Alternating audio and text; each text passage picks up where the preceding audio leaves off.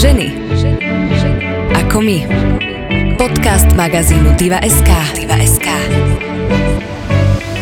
Vyštudovala ekonomickú univerzitu v Bratislave, kariéru naštartovala v PR agentúre. Neskôr sa začala venovať eventom a stala sa tak súčasťou týmu, ktorý organizuje festival Pohoda. Viedla tým Zuzany Čaputovej v prezidentskej kampani a aktuálne pôsobí ako osobná tajomnička prezidentky Slovenskej republiky. Počúvate podcast Ženy ako my, ktorý vám prináša ženský segment aktualít magazín Diva.sk. Ja som Andra Imrichová a dnes sa budem rozprávať s Veronikou Gulašovou Grešovou. Ahoj, vitaj. Ahoj, ďakujem pekne za pozvanie. Ďakujem, že si prišla v takej horúčave lebo podľa mňa je namáhavé nielen chodiť, ale aj premyšľať v takom teple. To uvidíme počas najbližších minút, ako mi to bude namáhavé, ale, ale áno, no tak ale je leto zase, takže ja mám leto rada, takže ja si Aha. viem užiť aj teploty, aj keď lepšie na kúpalisku, než v práci či v štúdiu, ale... Vidíš, to mi nenapadlo točiť podcast na kúpalisku na budúce. Minimálne v lete by si to určite Vieš, to je diera na trhu.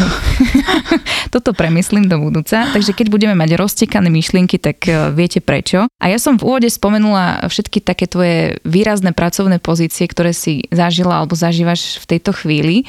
Je to niečo, čo si si nejakým spôsobom vysnívala? Alebo to k tebe nejako prišlo? Lebo to všetko, čo som spomenula, je úžasné, fantastické, bombastické, že ako sa ti to podarilo? Ďakujem pekne za príjemné slova. U mňa to nebolo tak, že by som si niečo vysnívala. Ja som skôr, skôr sa nechávam strhávať aktuálnym vírom, ktorý príde. Čiže tie veci prichádzali, teraz nehovorím, že náhodou, lebo tak je za tým ododretý kus roboty a pracujem naozaj od strednej školy, takže sú za tým reálne úspechy, ale nikdy to nebolo také, že teraz by som si spravila plán na rok 5-10 a išla podľa nejakých linajok. Mm. Skôr to bolo o tom, že mm, som z Bratislavy, som tu celý život, mám tu veľa kontaktov, kamarátov, ktorí medzičasom od tej školy už sa posunuli do rôznych zamestnaní, čiže už aj vytvárajú nejaké pracovné príležitosti, takže skôr, skôr tá moja báza je kontaktová, čerpám z kontaktov. Čiže mm-hmm. keď, keď niečo buď hľadám, alebo si niečo hľadám mňa, tak, tak si ma to vie nájsť práve cez tých ľudí. Mhm, takže čiže skôr to bolo takto. Sa to nejakým spôsobom nabaľovalo, vždy ťa priviedlo tam, kde si asi mala byť. A ty si spomenula, keď si teraz hovorila o tom, že ako sa to tebe deje v živote, že pracuješ, alebo teda pracovala si od svojej strednej školy a takto spätne, keď sa na to pozeráš, tak si nehovoríš, že radšej som si mohla užívať dlhšie ten študentský, pokojný e, život, nepracovať vlastne od tak skorého veku, alebo to vnímaš ako výhodu, že keby si to takto nerobila, tak nie si tam, kde si teraz? Pomenovala si oba, obe strany mince. Áno, na jednej strane si vravím tým, že som vlastne ja nezažila nikdy žiaden Erasmus, ani žiadnu, medzi, medzi ročníkmi na vysokej škole som si nedopriala žiadnu, žiadnu cestu, žiadne zahraničie, že naozaj som mm-hmm. bola tu a cítila som sa nepostradateľne, čo spätne si myslím, že bola blbosť, ale tak veď každý v nejakom čase robíme rozhodnutia, mm-hmm. čo najkvalifikovanejšie. Čiže aj mi je ľúto, že som nič také nezažila. Na druhej strane, áno, to ma posunulo tam, kde som dnes. A ešte na tretej strane to bola taká znudecnosť, lebo tá rodinná situácia bola komplikovanejšia a ja som vlastne odišla z domu v 18 a už som začala žiť sama, sama za svoje peniaze. Mm-hmm. Takže aj to bola taká znudecnosť, takže to bola taká kombinácia. Ale hej, je mi spätne ľúto, že som nepozažívala, čo som mohla. Nie v rámci voľného času, lebo teda odžila som si kvalitne svoje, to sa nemôžem stiažovať, ale, ale že som skôr skúsenostne alebo jazykovo, že som, mm-hmm. že som si nedopriala nejaký zahraničný pobyt, nejaký work and travel alebo niečo podobné. To mi, to mi je teraz spätne ľúto. Mm, teraz tak skočím, že či nemáš pocit, že sa to nejak vráti v nejakom vyššom veku, že možno nejak v 60 pocíti, že tak teraz si vyhodím z kopitka a budem cestovať po celom svete. Ak by na to boli peniaze, tak sa to možno zbať aj v 35 to, to, určite to nevylučujem, lebo Aha. veľmi rada cestujem, aj keď teda ten COVID to posledné roky dosť utlmil, ale dopriavala som si minimálne dovolenky, také cestovateľsko poznávacie raz za rok, väčšinou mm-hmm. po Vianociach, že sme s kamošmi vždy vyrazili niekam. A, a to mi teraz aj veľmi chýba. A vôbec nevylučujem, že v nejakom bode v živote, keď sa zadarí, tak príde, príde nejaký typ cesty. Neviem, že či zrovna by som išla za prácu a podobne. To som, že to som skôr taký domased vzhľadom na tú komunitu ľudí, medzi ktorými mm. sa pohybujem. Tak mi tu je dobre, ale, ale keď sa zadarí, tak určite nehovorím nie takto dopredu. Že Vesmíru. Otvorená asi všetko, čo, čo možno príde. Prejdem teraz k vysokej škole, lebo ja si pamätám, že som netušila, že čo chcem študovať a nejak to ku mne prišlo a teraz spätne hovorím si, že OK, asi dobre, že práve táto vysoká škola ku mne prišla. Je to mediálka, aby som to vysvetlila. Ty si teda študovala ekonomickú univerzitu, ty si vedela, že toto je tvoja cesta A vedela si, že toto máš robiť a tam sa máš dostať, alebo... No, teraz po, funguje taký spomienkový optimizmus, že človek si podľa mňa z, tej, z toho času, keď mal 17 a vyberal si vysokú školu, tak si z toho pamätá už pramálo. Mm-hmm. Ostali iba také nejaké bodíky. Ja si pamätám to rozmýšľanie tak, že, že ja som chcela dlho ísť napravo, ale strašne mi nešiel dejepis. Ja, ja si neviem zapamätať fakty jednoducho. Ja potrebujem vec pochopiť a tak s ňou pracovať ďalej, ale naj, najprv akože, musí to mať pre mňa nejaký logický, nejakú logickú niť. A, mm-hmm. a pre mňa teda to, pra, to, ten dejepis v tom čase vyučovaný štýlom, že rok, udalosť, zapojené štáty, názov zmluvy a tak ďalej, že to bolo naozaj veľké memorovanie u nás na strednej, tak mne to nešlo. Takže som si povedala, že teda dejepis nie a teda právo nie, lebo vtedy boli povinné príjmačky z dejepisu. Mm-hmm. Potom, že teda a, a, možno medicína, ale od toho ma odhovárali všetci z rodiny, ktorí medicínu v tej chvíli študovali, že, že jednoducho to je naozaj že ohromne ťažké štúdium. Vtedy som sa nechala ukecať, že nie, akože dnes si myslím, že som to mohla ísť tou cestou, ale, ale sa, že život by sa obral úplne niekde inde. No a v tom čase, keď to nebolo ani právo, ani medicína, ani umelecké nadanie, mám tanečné, ale to som nejako študovať nechcela ísť v tom čase a rodičia ma nechceli na konzervatórium, pozdravujem ich, tak, tak vlastne, že ostala ekonomia. Aha. To bolo naozaj také, že to som si naozaj nevysnívala. To bolo také, že, že, že ešte brali aj bez príjmačí v tom čase, takže nejaký titul bude. Ja som nešla úplne na tú výšku s ambíciou. Mm-hmm. Ja som išla mať titul, lebo rodina mala očakávania, keď si to takto otvorene môžeme povedať. Takže, takže skôr som, ja som vlastne začala hneď robiť, hneď robiť, o, keď som prišla na výšku, o, tak som robila skoro na plný úvezok a veľmi rýchlo som aj začala robiť na plný úvezok už počas školy, takže to bolo skôr také, že som odbiehala zo zamestnania niečo poštudovať a spraviť skúšky a len som proste potrebovala to dokončiť a, a dať titul do šuplíka s diplomom a už o tom nepočuť. Nevyužila mm-hmm. som príležitosti, ktoré škola ponúka teraz. Ale nevnímaš to ako niečo negatívne, či? Zase je to z cyklu, dnes by som to robila ináč, ale keby bolo keby, tak sme v nebi. To je takže... dobrá kniha, ktorú by si mohla napísať. no, ne, ne, ne, akože neplačem doma v noci do vankúša, že, že som ten život prežila zle, ale, ale uh, určite to je asi, asi tá úroveň vysokoškolského štúdia a možnosti, ktoré tá výška mm-hmm. ponúka, boli vtedy iné, lebo však bavíme sa o čase T minus vyše 10 rokov. takže, mm-hmm. takže aj tá škola, ten odbor, ktorý som ja vtedy študovala, tak to bolo naozaj veľa o, o memorovaní. A to, to, ako som už spomenula, tak mne nešlo. Takže ja som mm-hmm. tam akože preliezala dlho s odretými ušami, a, ale že, že keď počúvam dnešných vysokoškolákov, ktorí teda aj tú úroveň ambicioznosti majú úplne inde, ako sme mali vtedy my, tak na tej škole sa dá zažiť obrovsky veľa. Naozaj už mm-hmm. popri tých tie, tie školské aktivity, mimoškolské aktivity, rôzne študentské parlamenty, stáže vo firmách a tak ďalej, to sú bezhraničné možnosti, kde vlastne už počas tej školy človek nemusí ešte pracovať, tak ako som si tú cestu zvolila ja, ale môže popri tej škole sa aj baviť, aj už sa pripraviť na, to, na ten pracovný život úplne na inom leveli, než to bolo vtedy. Čiže mm-hmm. mne tá škola veľa nedala, ale ale ja vždy hovorím, že, že je to z veľkej časti moja chyba, mhm. chyba mm-hmm. môjho prístupu. Mm-hmm. Ty si ale mala pracovnú morálku už od strednej školy, potom už na vysokej škole. Ty si počas vysokej školy, ako si spomínala, začala pracovať v PR agentúre, ak sa nemýlim. Áno, v CSM. A, a čo tam si robila? Inak ja som sedela v tejto budove. Vtedy sme sedeli tuto na, na, na Severiného jeden. Takže... sa vraciaš na miesto, či Áno, absolútne. Máš tu také nostalgické spomienky. Tvoj duch tu ešte stále lieta.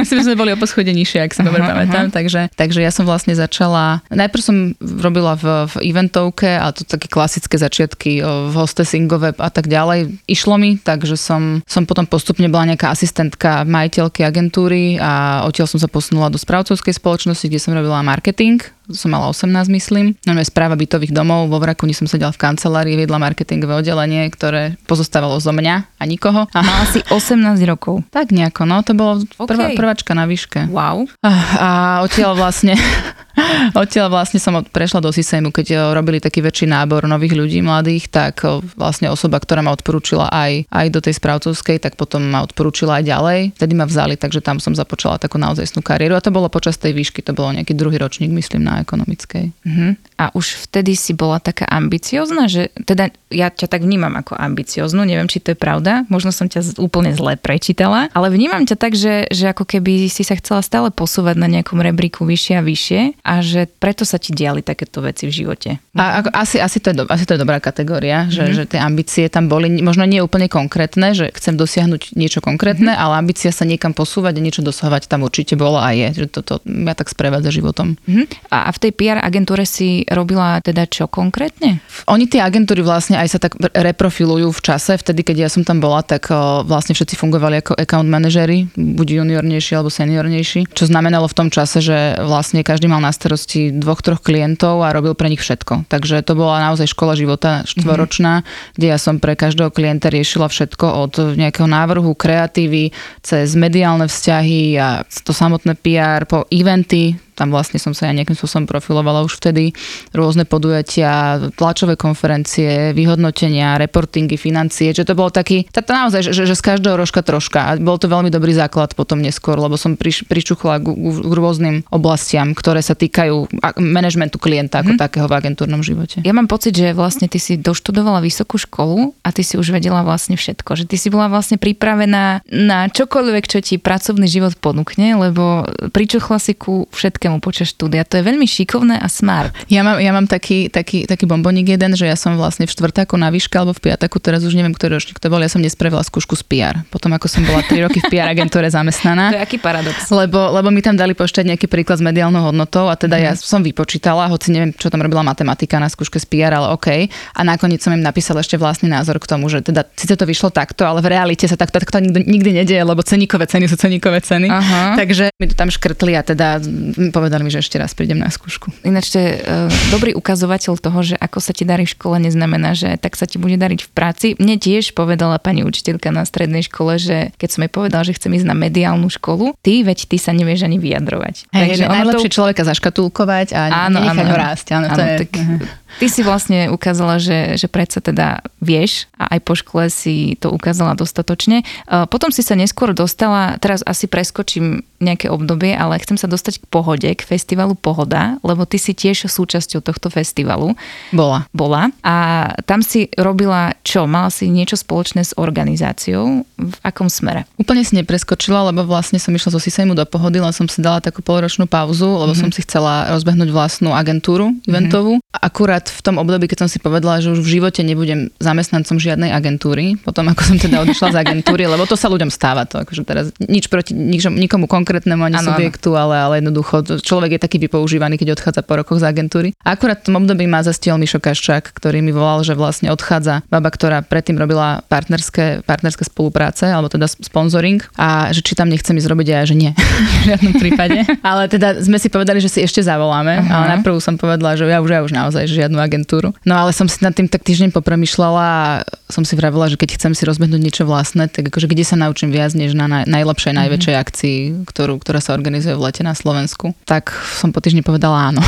Tak Takže... spracoval celkom slušne. Pracoval ma vlastné myšlienky, ale mm-hmm. na, bolo to super rozhodnutie naozaj, že, že to bolo, bolo to, tiež to boli 4-4,5 roka, ja tak do 5 rokov zvládam tieto cykly pracovné. A vlastne teda robila som, eh, volalo sa to Partnership Director eh, na vizitke a boli to teda partnerské spolupráce alebo sponsoring, zháňanie peňazí cez partnerské spolupráce, ponúkanie priestoru e, komerčným subjektom na festivale. Takže ty si tak ako keby prosila o peniaze rôzne ja. firmy. Zjednodušene povedané. Áno, áno, presne. Je to veľmi zjednodušene povedané, ale áno, pointa je vystihnutá, takže akože zarábala som časť rozpočtu svojou prácou a komunikovala som s okolo 100 subjektami, ktoré vlastne každoročne na tom festivale majú od hostesiek až po uh, veľký hudobný stage. Ten, ten, interval je veľmi veľký. Tak to je že obrovská zodpovednosť. No tej sa ja úplne nebojím. Nie? Tak to si jedna z mála ľudí. Ja ťa tým pádom obdivujem. A asi to teda bolo stresujúce. Ale určite. ja si mm-hmm. myslím, že stresujúci je každý job, do ktorého človek ide, ale ja pri tom strese rozdielujem medzi strachom a rešpektom. Mm-hmm. Že, že pre mňa, že, že stres je podľa mňa zdravý, lebo stres vie aj drivovať, proste poháňať dopredu, aj, aj vie človeka uh, nielen pohnať dopredu, ale aj vie urýchliť nejaké procesy.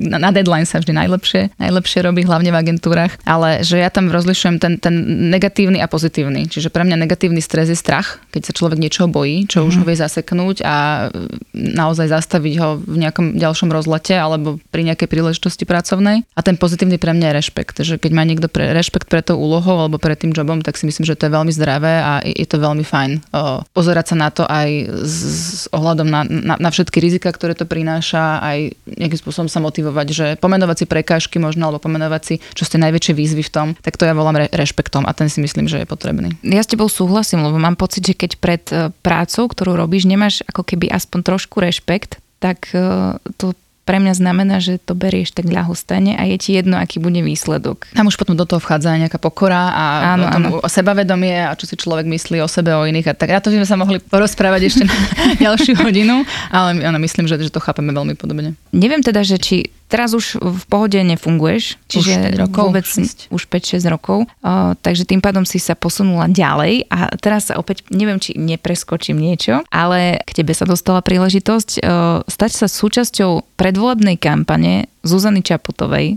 a to sa k tebe ako dostalo? Tu ti len tak zazvonil telefón, že počúvaj Veronika, potrebujeme pomoc. Nie, stalo sa to na ceste do Bardejova, ale preskočila si dôležitú, dôležitú vec, e, síce iba ročnú, ale e, eventovku, kam som odišla vlastne, z, aj z tej pohody som odišla potom zase do agentúry, to už to predsavzatie Nikdy nehovor nikdy, u teba platí dvojnásobne. Áno, áno, to by som si mala podľa mňa vytetovať čiže čiže do, keď som odišla z pohody, tak, tak ma stiahol vlastne majiteľ agentúry PS Events, to je jedna z bratislavských eventoviek, môj veľmi dobrý kamarát, že im musím ísť agentúru, lebo že to vedie o nás, že to není dobré. Mhm, Takže a ponúkol mi teda riadiacu pozíciu, čo už som bola v takom štádiu, že, že, že OK, môžem ešte ísť do agentúry, ale že už by som rada išla sa posunula z tej exekutívy do, do niečoho, čo môžem, kde môžem niečo vykreovať, a nastaviť procesy a byť súčasťou toho trošku zvyšia. Takže som dostala príležitosť viesť eventovú agentúru, čo bolo super a na to spomínam naozaj s veľkou láskou, lebo to bolo zase nejaký úplne nový druh skúseností, ktoré som si mohla ochytať. A vlastne keď som bola tam, eh, tak si doteraz robíme srandu, cez mikrofón to nie je vidieť, ale mám na náramku PS, čo som dostala pri odchode z agentúry, lebo popri práci v PSku som začala pomáhať progresívnemu Slovensku, čo bolo tiež PS. Tam vlastne prišla tá príležitosť, na ktorú si sa pýtala, že, že cez referencie sa na mňa dostal, dostal kontakt o ľuďom, ktorí začali riešiť kampaň Zuzane Čaputovej v tom čase. Tí ma oslovili na jednom z výjazdov. Pamätám si, že keď sme išli do Bardejova, tak, tak sa ma Mišo Truban spýtal, že či by som nechcela ísť viesť kampaň. A teda to bola, zase raz mi život niečo prihral. Mm-hmm. nikdy nehovor nikdy. Lebo teda ja som v predošlom živote s politikou nemala vôbec nič spoločné. Takže to bola taká, že veľmi veľká výzva a mm-hmm. tam som akože, tam som asi dealovala aj, aj s tým stresom v, vo forme strachu, aj s tým stresom vo forme rešpektu. To bolo, mal, som týždeň na rozmyslenie, či vôbec chcem ísť do nejakého kolečka výberového. A tam som si pamätám, že pre, mňa najťažšie z toho bolo, nebolo, bo, ťažšie než prijať tú ponuku, alebo teda uchádzať sa o ňu, bolo za týždeň sa rozlúčiť s pozíciou, ktorú som mala, s kolektívom, ktorý som viedla, s dôverou, ktorú do mňa niekto vložil rok predtým a komu som slúbila, že teda tam zostanem, kým kým, neviem, tri bodky. Mm-hmm. A akože, že ja som známa tým, že, že neviem odchádzať. ja som nikdy nevedela odísť. Ja neviem odchádzať z roboty, že to trvá 20 minút, kým odídem, to by vedel môj manžel rozprávať. A, ale ja som nevedela nikdy odchádzať nič z jobov, že ja som už bola možno, niekde som bola nespokojná, niekde už som cítila, že unáva materiálu, že potrebujem zmenu, ale že vždy mi trvalo proste rok, kým som pozbierala, kým som si to poanalizovala, pozbierala mm-hmm. som všetky emócie a fakty, ktoré som potrebovala k tomu rozhodnutiu a naozaj som odišla a teraz som bola v situácii, že za týždeň sa mám zbaliť a ísť robiť niečo iné niečo, čo vlastne nevieme ani úplne pomenovať, možno to vyjde, možno to nevyjde, možno dávam do risku že, nejaké svoje renomé, možno to bude super, ale hlavne, že za týždeň, čo bolo nepredstaviteľné. Takže ja som tento element riešila najviac, ale vtedy ma veľmi supportol vlastne obidva majiteľia firmy, pre ktorú som pracovala, ktorú som viedla, tak ma veľmi supportli, že keď to je to, čo chcem, tak za tým mám ísť a, a proste pustili ma s tým, že našla som náhradu a rozišli sme sa v najlepšom a dodnes sme kamaráti a pracujeme spolu a cesty sa nám stretávajú stále. Tak to musel byť pekný bordel v tvojej hlave. Ten týždeň. To bol absolútny To bordel. bola podľa mňa analýza nad analýzu. A čo keď? Ale keď čo? Bol- boli aj slzy, a bolo ve- veľa dialogov, vytipovala som si že ľudí z rôznych sfér, ktorí by mohli mať na to nejaký názor, lebo museli ma poznať na to, aby vedeli. Zároveň som sa bavila aj s ľuďmi z politického prostredia, že vlastne ja som nevedela, do čoho mám ísť, že teda či to nie je náhodou ne- nejaký krok úplne vedľa. Ale bola tam zhoda, že, že mám ísť do toho a že vlastne ten, ten manažer kampane je, je manažer hlavne, že to nie je politický človek. Na politiku tam boli iní. Na stratégiu, na komunikáciu. Čiže manažer je o tom, aby našiel tých odborníkov v tých oblastiach, spojil ich a e, e, riadil komunikáciu, aktivity a rozpočet. Čiže mm-hmm. ja, na, to, čo, na, na, na to, na čo ma zavolali, som bola vhodná, len som to vtedy ešte nevedela. Á, okay, okay. A teraz, keď e, sa na to tak spätne pozeráme, tak aké je to byť súčasťou kampane, ktorá je úspešná? No výborné. len keby to človek vedel dopredu. No veď práve. To, to, to, to, že to bolo úspešné, to akože, že vďaka Bohu, že to takto celé dopadlo. A nie len preto, že sme niečo vyhrali, ale preto, v akom stave je krajina aká pani prezidentka perfektná. Ale keď sme do toho išli, tak sme nevedeli. Samozrejme, že sme dúfali, verili. My sme verili v ňu ako osobu, poznali sme ju, niektorí kratšie, niektorí dlhšie a verili sme, že ak by sa to podarilo, tak by to bolo pre spoločnosť a pre krajinu krok veľmi vpred a že by to bolo proste výborný výsledok. A s týmto sme do toho išli. Ale už to, ako to dopadne, to vtedy naozaj nikto netušil. Ani ako, akou cestou sa to poberie. Tá, ešte tá politika je zvlášť mm-hmm. ťažká v tom, že naozaj, veď potom boli aj ďalšie voľby, kde sme videli, že prieskum aj dva dní pred voľbami môže niečo ukázať a ten výsledok môže byť úplne iný. Takže keď sa niekto rok pred voľbami rozhoduje, či ide alebo nejde do kampane, tak vôbec netuší, do čoho ide, ani nemôže tušiť. Ale ako keby si nebola presvedčená o tom, že, že tento človek je ten správny človek, tak by si do toho aj tak nešla. Áno, akože tá kvalita osoby alebo teda kandidáta, kandidátky, pre mňa je to kľúčové. Ja neviem, ako to robia iní, lebo teda mám za sebou jednu jedinú kampaň, mm-hmm. nemám recept na šťastie, ale neviem si predstaviť ja osobne, že by som pracovala v, v tejto pozícii pre niekoho, o kom nie som 100% presvedčená a nedôverujem mu a nie som zladená s, s hodnotami, ktoré vyznáva. Že, že toto je že podľa mňa alfa omega. Neviem si predstaviť, že by som robila pre kandidáta, ktorý niečo, niečo rozpráva na vonok, niečo iné si myslí a, a žije a že tento nesúlad by potom bolo treba korigovať nejakými mediálnymi výstupmi a marketingom. A, a že dám ruku do ohňa za to, že nikto z toho týmu, ktorý, ktorý bol v kampani, takže by do niečoho takéhoto nešiel, že mm-hmm. sme boli všetci tak rovnako na jednej lodi. Tak všetci vieme, ako to dopadlo, tá prezidentská kampaň, aj voľby. A tým pádom je jasné, že, a ja som to vlastne spomínala v úvode, že si sa stala súčasťou jej týmu a že teraz pracuješ po jej boku. Aké to je? Lebo je to tiež asi pre teba nová skúsenosť. Je to teraz keď poviem, že je to úžasné, tak to bude znieť ako taká floskula, ale, ale obrovsky veľa sa učím. Mm-hmm. Naozaj, že, že v oblastiach, ktoré som doteraz vlastne neriešila tým, že som bola v tom skôr komerčnom marketingovom svete predtým, tak je to obrovský posun, že to človeka posunie už fungovať v kolektíve ľudí od pani prezidentky cez poradcovský tým a blízkych kolegov, ktorý, vlastne medzi ktorými fungujem každý deň, je, je obrovský zážitok. Naozaj vidieť, ako tí ľudia rozmýšľajú nad vecami, ako si ich spájajú, aký ona vie mať nadhľad a dávať si dokopy myšlienky, názory a robiť z nich nejaké stanoviska vo finále. Naozaj veľmi kvalitný vesmír, ktorý by som dopriala každému. A hoci, že nežijeme ľahké časy, aj vzhľadom na COVID, aj vzhľadom na vývoj, vývoj na Ukrajine, tak je to taká, taká nejaká záchrana brzda, istota a záruka, že, že stále, stále tu jednoducho je nejaká nádej, mm. ktorú sa dá oprieť, ktorú že ten bežný človek niekedy naozaj tú nádej už stráca v dnešných časoch. Keby si nám skúsila nejak priblížiť, že čo sa deje v tvojej práci, že ty prídeš ráno do roboty. Dám si kávu. Dáš si kávu. porozprávaš sa s kolegami a čo sa deje potom? Zapneš si notebook a, a niečo píšeš, alebo čo je tvoja náplň práce? U nás to je také dynamické. My vlastne sme, sme tri, ktoré, že dalo by sa to nazvať také pravé ruky uh, pani prezidentky. Zdieľame agendu, sme tri baby a uh, staráme sa plus minus o, o kalendára aktivity v zmysle procesov a, a logistiky. Čiže vlastne všetko, čo, všetok program, ktorý pani prezidentka má, tak prechádza cez nás. Či už ide o to, že kolegovia niečo navrhujú, zvolávame k tomu porady, dávame pozor, aby niečo, niečo niekomu neutieklo, dávame dokopy informácie, kedy má byť aký podklad pripravený, dávame pozor na to, aby mala všetko, čo má mať vo chvíli, keď to potrebuje, čiže všetky dokumenty, kolegov, ktorých potrebuje, čiže vlastne všetko, všetka tá denná agenda ide cez nás nejakým spôsobom a my sme nad tým a snažíme sa dohľadnúť na to, aby to všetko dobre dopadlo. Čiže nič nepíšeme, uh-huh. ale robíme všetko ostatné. Aspoň, že nič nepíšete. V mojej akože hlave to teraz vyzerá, že máš tak veľa práce, že musíš robiť od vidím do nevidím, lebo tak všetci vieme, že pani prezidentka má tých aktivít milión, to som akože spočítala v tej teraz v hlave, že je to približne toľko a že to musí byť naozaj, že naozaj náročné. Pani prezidentka je veľmi akčná. Musím uznať, že mm. naozaj ona je, ona si nevie doprieť oddych.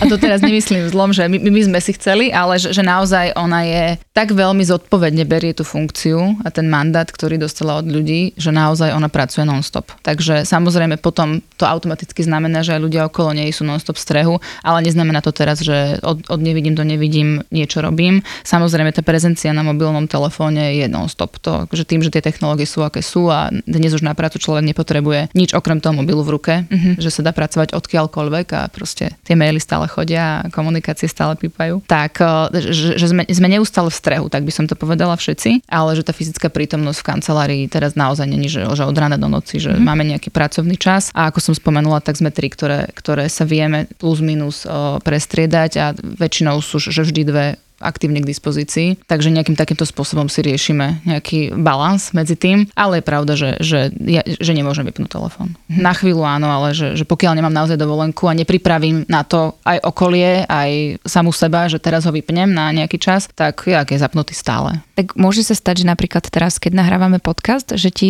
zavolá pani prezidentka? Teraz som si dala letový režim. Takže je možné, že volala, aby sme ale, ale áno, už sa stalo pri rôznych situáciách, že pre, prepašte, bola pani prezidentka. Ale pani prezidentka akurát, myslím, že teraz prilieta zo samitu NATO v Madride a tam s ňou bola kolegyňa, takže tá je momentálne k dispozícii hmm. veľmi, veľmi tesne, takže som si mohla dovoliť. Do kľudne by som mohla teraz byť vypnutá do rána.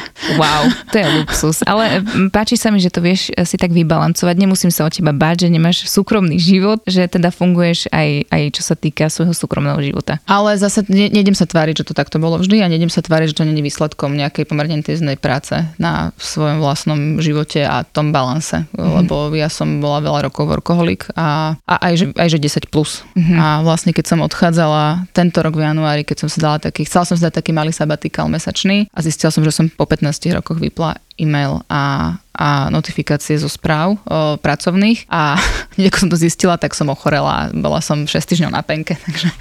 Ú, keď telo pocitilo, že je uvoľnenie, tak si dovolilo tak sa byť absolútne, mm-hmm. áno, áno. Ale tak zase to je výsledkom nejakých návykov a ja s chrbtom som mala problém hlavne, takže proste sedenie, nedostatok pohybu, veľa stresu, všetky tie veci ako spoučky, fyzioterapie by sa mm-hmm. nám nedali pomenovať. A po tejto skúsenosti asi si povedala, že budem na seba opatrnejšia, budem sa lepšie sledovať a viac sa o seba starať? tomto som, smere? Som opatrnejšia, úprimne, ale tak však telo aj starne, aj keď to nepripúšťame. ale, ale som opatrnejšia, lebo ma to naozaj, že, že prikovalo doma na postel a nebolo to príjemné. Takže že snažím sa, snažím sa naučiť, že o, dá sa vec spraviť aj zajtra, nemusíme urobiť dnes, je to ťažká cesta, trenistá. Mm-hmm. A že snaž, asi, sa, asi by som to pomenovala, keď to mám zhrnúť do jedno slova, že prioritizácia. Mm-hmm. Že sa snažím, že to, čo naozaj treba, tak samozrejme kedykoľvek 24-7 a to, čo vydrží do zajtra, tak vie vydržať do zajtra. A tým pádom aj, že sa dá odísť skôr z kancelárie, aj sa veľa vecí dá proste, aj z kúpaliska sa dá pracovať. Akože... Opäť tu máme kúpalisko. dneska, nás, dneska nás to sprevádza.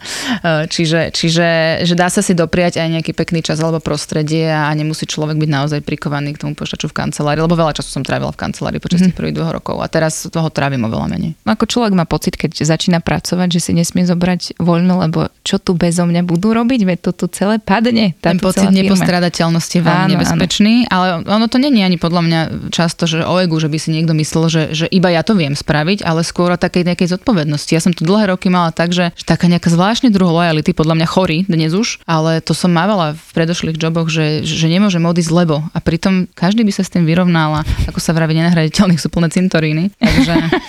Taký pozitívny motivačný citát. Takže áno, ja s týmto súhlasím a som rada, že, že to cítime rovnako. A je to možno taká akože osobnejšia otázka, ale s tým, čo si spomínala, mi to príde ako vhodná otázka, že či si teda pocitila nejaké vyhorenie, či možno aj to bol nejaký obraz vyhorenia u teba. Neviem, či s tým máš skúsenosť. Nikdy som sa nejako oficiálne nediagnostikovala, ale áno, tak sú v tom živote najmä kariérnom zostupy a pády. Určite človek to na sebe vie spozorovať a teraz som to mala skôr také zdravotné, že, že, že som si to vedela zmeniť manažovať, ale mala som pár rokov dozadu taký, taký moment, kde že, že už som ja, ne, ne, hľadala som veľa motiváciu. Mm-hmm. Že, že zrazu jednoducho prišiel moment, že, že aj keď sa hlavne potom sklubia aj pracovné osobné problémy, tak veľmi rýchlo to vie ísť takým strhlavým pádom nadol, takže že mala som také jedné Vianoce, že som úplne nemala motiváciu ísť do toho nového roka s radosťou, ale pomerne rýchlo som si tak sama povedala, že to je nebezpečný moment a že s ním treba niečo robiť, takže som hneď začala riešiť. Volala som kamarátovi, ktorý som som vedela, že si tým prešiel nejaký čas dozadu, dala som si s ním obed, odporúčil mi kouča, od ktorého práve idem. takže, takže že som sa začala intenzívne na tom pracovať, mm-hmm. aby som sa z toho nejakého dna odrazila zase naspäť, lebo mi tam nebolo príjemne. Takže, tak som aj tie myšlienky sa snažila nejako ináč upratať. A bola to cesta, ktorá vlastne stále je, nielen, mm-hmm. že bola, ale myslím, že som sa dostala za tých pár rokov niekde úplne inde a dnes úplne inak rozmýšľam nad aj tým osobným životom aj pracovným. Ale naozaj, že to bola že, že aktívna práca na tom, že aj ten coach vás nakopne, pýta sa otázky, ale to, čo človek s tým životom spraví, je vo mm-hmm. finále iba na ňom. Dá sa nejaký čas rochniť v tom bahienku, proste aké to je hrozné a ako, ako veci nefungujú, ale že treba aj niečo spraviť a dostať sa tam, kam sa chceme dostať. Takže prešla som si nejakou takou fázou, kde hovorím, nikdy som to nediagnostikovala, takže neviem, či to bolo vyhorenie, ale asi to splňa atributy. Ja ti ďakujem, že si povedala aj toto, lebo veľa ľudí skrz Instagram a Facebook vidí, ako všetko je skvelé a dokonalé, ale keď sa človek pozrie e, pod pokrývku, tak vidí, že, že to také skvelé u všetkých nie je. A ďakujem, že si to povedala, lebo myslím si, že takéto fázy v živote máme e, Myslím si všetci, len o tom úplne nechceme hovoriť nahlas, takže ti ďakujem, že si to povedala.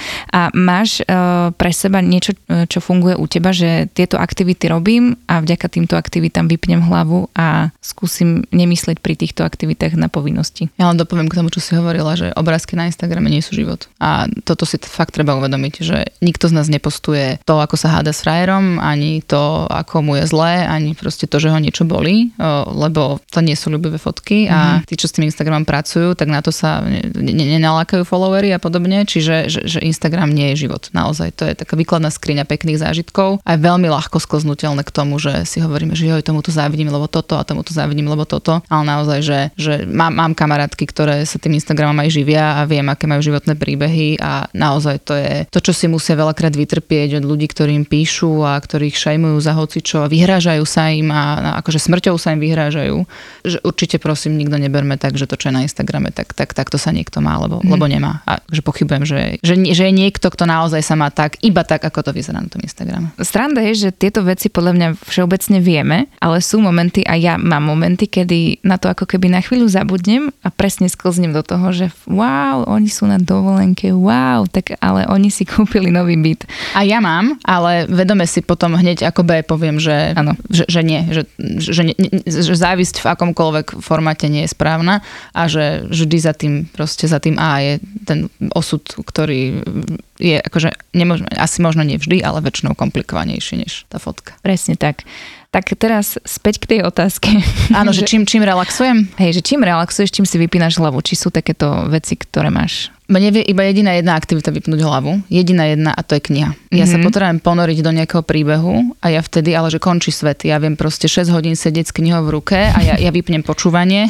Pozeranie nie, lebo to musím čítať, ale že to je asi že jediná vec, ktorá mne dokáže, ktorá mňa dokáže tak pohltiť, že, že dokážem vypnúť myšlienky a zabudnúť na to, čo sa deje okolo seba. Aj na, aj na vlastný život. Akože, že problémy, hádky, hoci čo môže byť, ja proste, keď čítam, tak, tak som v príbehu. No tak ale teraz nám musíš dať nejaký tip na knihu. Pričom vie Veronika vypnúť a zabudnúť na svet. Tých by bolo, ale mám na Instagrame. Áno. Keď sme už spomenuli, tak mám tam jeden taký, uh, ja neviem, ako sa to volá, lebo ja ten Instagram zase nepoužívam nejako extrémne, ale je tam také jedna, taká jedna kôpka, uh, ktorá má piktogram knižky a tam v tom vlákne, ktoré tam mám uložené v archíve, tak tam, tam si po, fotím si všetky knižky, ktoré čítam. Takže určite sa dá, určite sa dá odtiaľ inšpirovať. Niekedy k tomu napíšem jednu až tri vety, niekedy nie, ale, ale väčšinou sa ku mne dostáva literatúra, ktorá ma baví. Ale ak chceš jeden tip, tak uh, to som rozdávala minulý rok na Vianoce, lebo to bola krásna kniha, volala sa Gentleman v Moskve, mm-hmm. napísal to Amon Tobin, myslím. Bola to kniha o takom grofovi, ktorý vzhľadom na perzekúcie v, v Rusku bol zavretý v hoteli a musel v tom hoteli žiť, nemohol z neho vyzť, lebo by ho zavreli. Takže, takže vlastne prežil desiatky rokov v hoteli a tam prežil celý ten svoj životný príbeh a bolo to, že nádherná kniha, že som, neviem, že kedy som naposledy pri knižke na konci plakala od šťastia a to sa mi podarilo pri tejto. Tak si to prežila. Som ich potom kúpila 20 a som ich rozdávala na Vianoce všetkým, že to jednoducho toto je ten pekný príbeh. Potrebujeme pekné príbehy počuť a uh-huh. že toto je jeden z nich. Takže kvôli tebe sa vypredali všetky knihy. Tieto áno. tak to si bola ty. OK, tak na, na Instagrame ťa nájdeme asi podľa tvojho mena. Teraz áno, do, najnovšie teda už 3 týždne som Veronika Greš, ale myslím, že mám aj na Instagrame, na Facebooku ešte slobodné priezvisko, ale už teda po novom. A ešte sa tak chce nepredstavujem, ale, ale učím sa to stále. A čakám na nový občiansky, ale teda nájdu ma, nájdu ma ľudia. Dobre. Ešte sa milíš, keď sa podpisuješ? Ja tým, že medzi Gulášova a Greš není až taký veľký mm. rozdiel vizuálne, to G a Š tak možno, možno som nezmenila podpis, ale uvidíme, čo na to povedia v banke. Takže super. Tak... Ale okrem tých kníh inak ešte, ja som, ja som veľa športovala, keď som bola menšia, ja som mm-hmm. tancovala dlho a to mi zostalo, uh, už nie ten tanec, ale t- ten relax pri fyzickej aktivite. Že síce cez COVID som strašne zlanivela, aj som mm-hmm. pribrala, aj to bolo celé zle, lebo som sa nebola schopná pohnúť sama doma, ale teraz už som začala zase chodiť aj na tréningy, aj teraz bicyklujeme s mužom a je to super. Ale že, že fyzická aktivita je zase taká, že neviem pri tom vypnúť myšlienky, ale ten, tie endorfíny, ktoré to zo sebou priniesie na konci, tak tie stoja za to. Takže akože kniha je taká, že vypnúť hlavu a pohyb je taký, že ten pocit veselosti ťa mm-hmm. vie navodiť. Takže to ešte určite by som doplnila. Tak mám pocit, že sme ťa spoznali aj čo sa týka profesnej stránky, aj tvojej súkromnej stránky. Vieme, pričom vieš vypnúť hlavu a čo vieš čítať. A ja ti chcem veľmi pekne poďakovať, že si sem prišla, aj keď máš toho naozaj veľa, veď si to spomínala a chcem ti ešte takto dodatočne pogratulovať, lebo si už pani, je to čerstvá vec. Tak ti budem držať palce, či už v súkromnom alebo profesijnom živote, aby si bola hlavne veľmi šťastná, aby sme sa, čo ja viem, ešte niekedy stretli. Ja som a... za, toto bol veľmi príjemný rozhovor. Naozaj? Ďakujem, áno. Nech to všetci počujú. Odchádzam veľmi dobre naladená, takže... Ja, tak ja sa teším, mne sa tiež s tebou veľmi dobre rozprávam. Mám pocit, že by sme sa mohli rozprávať ešte. My to tu vypneme, pôjdeme na kávu. Pokračujeme. a pokračujeme. A tak teda dúfam, že sa ešte niekedy niekde stretneme a pokecame. A bolo to super príjemné a ďakujem ti veľmi pekne. Tiež dúfam a ďakujem za pozvanie. Ženy. Ako my. Podcast magazínu Diva.sk. Diva.sk.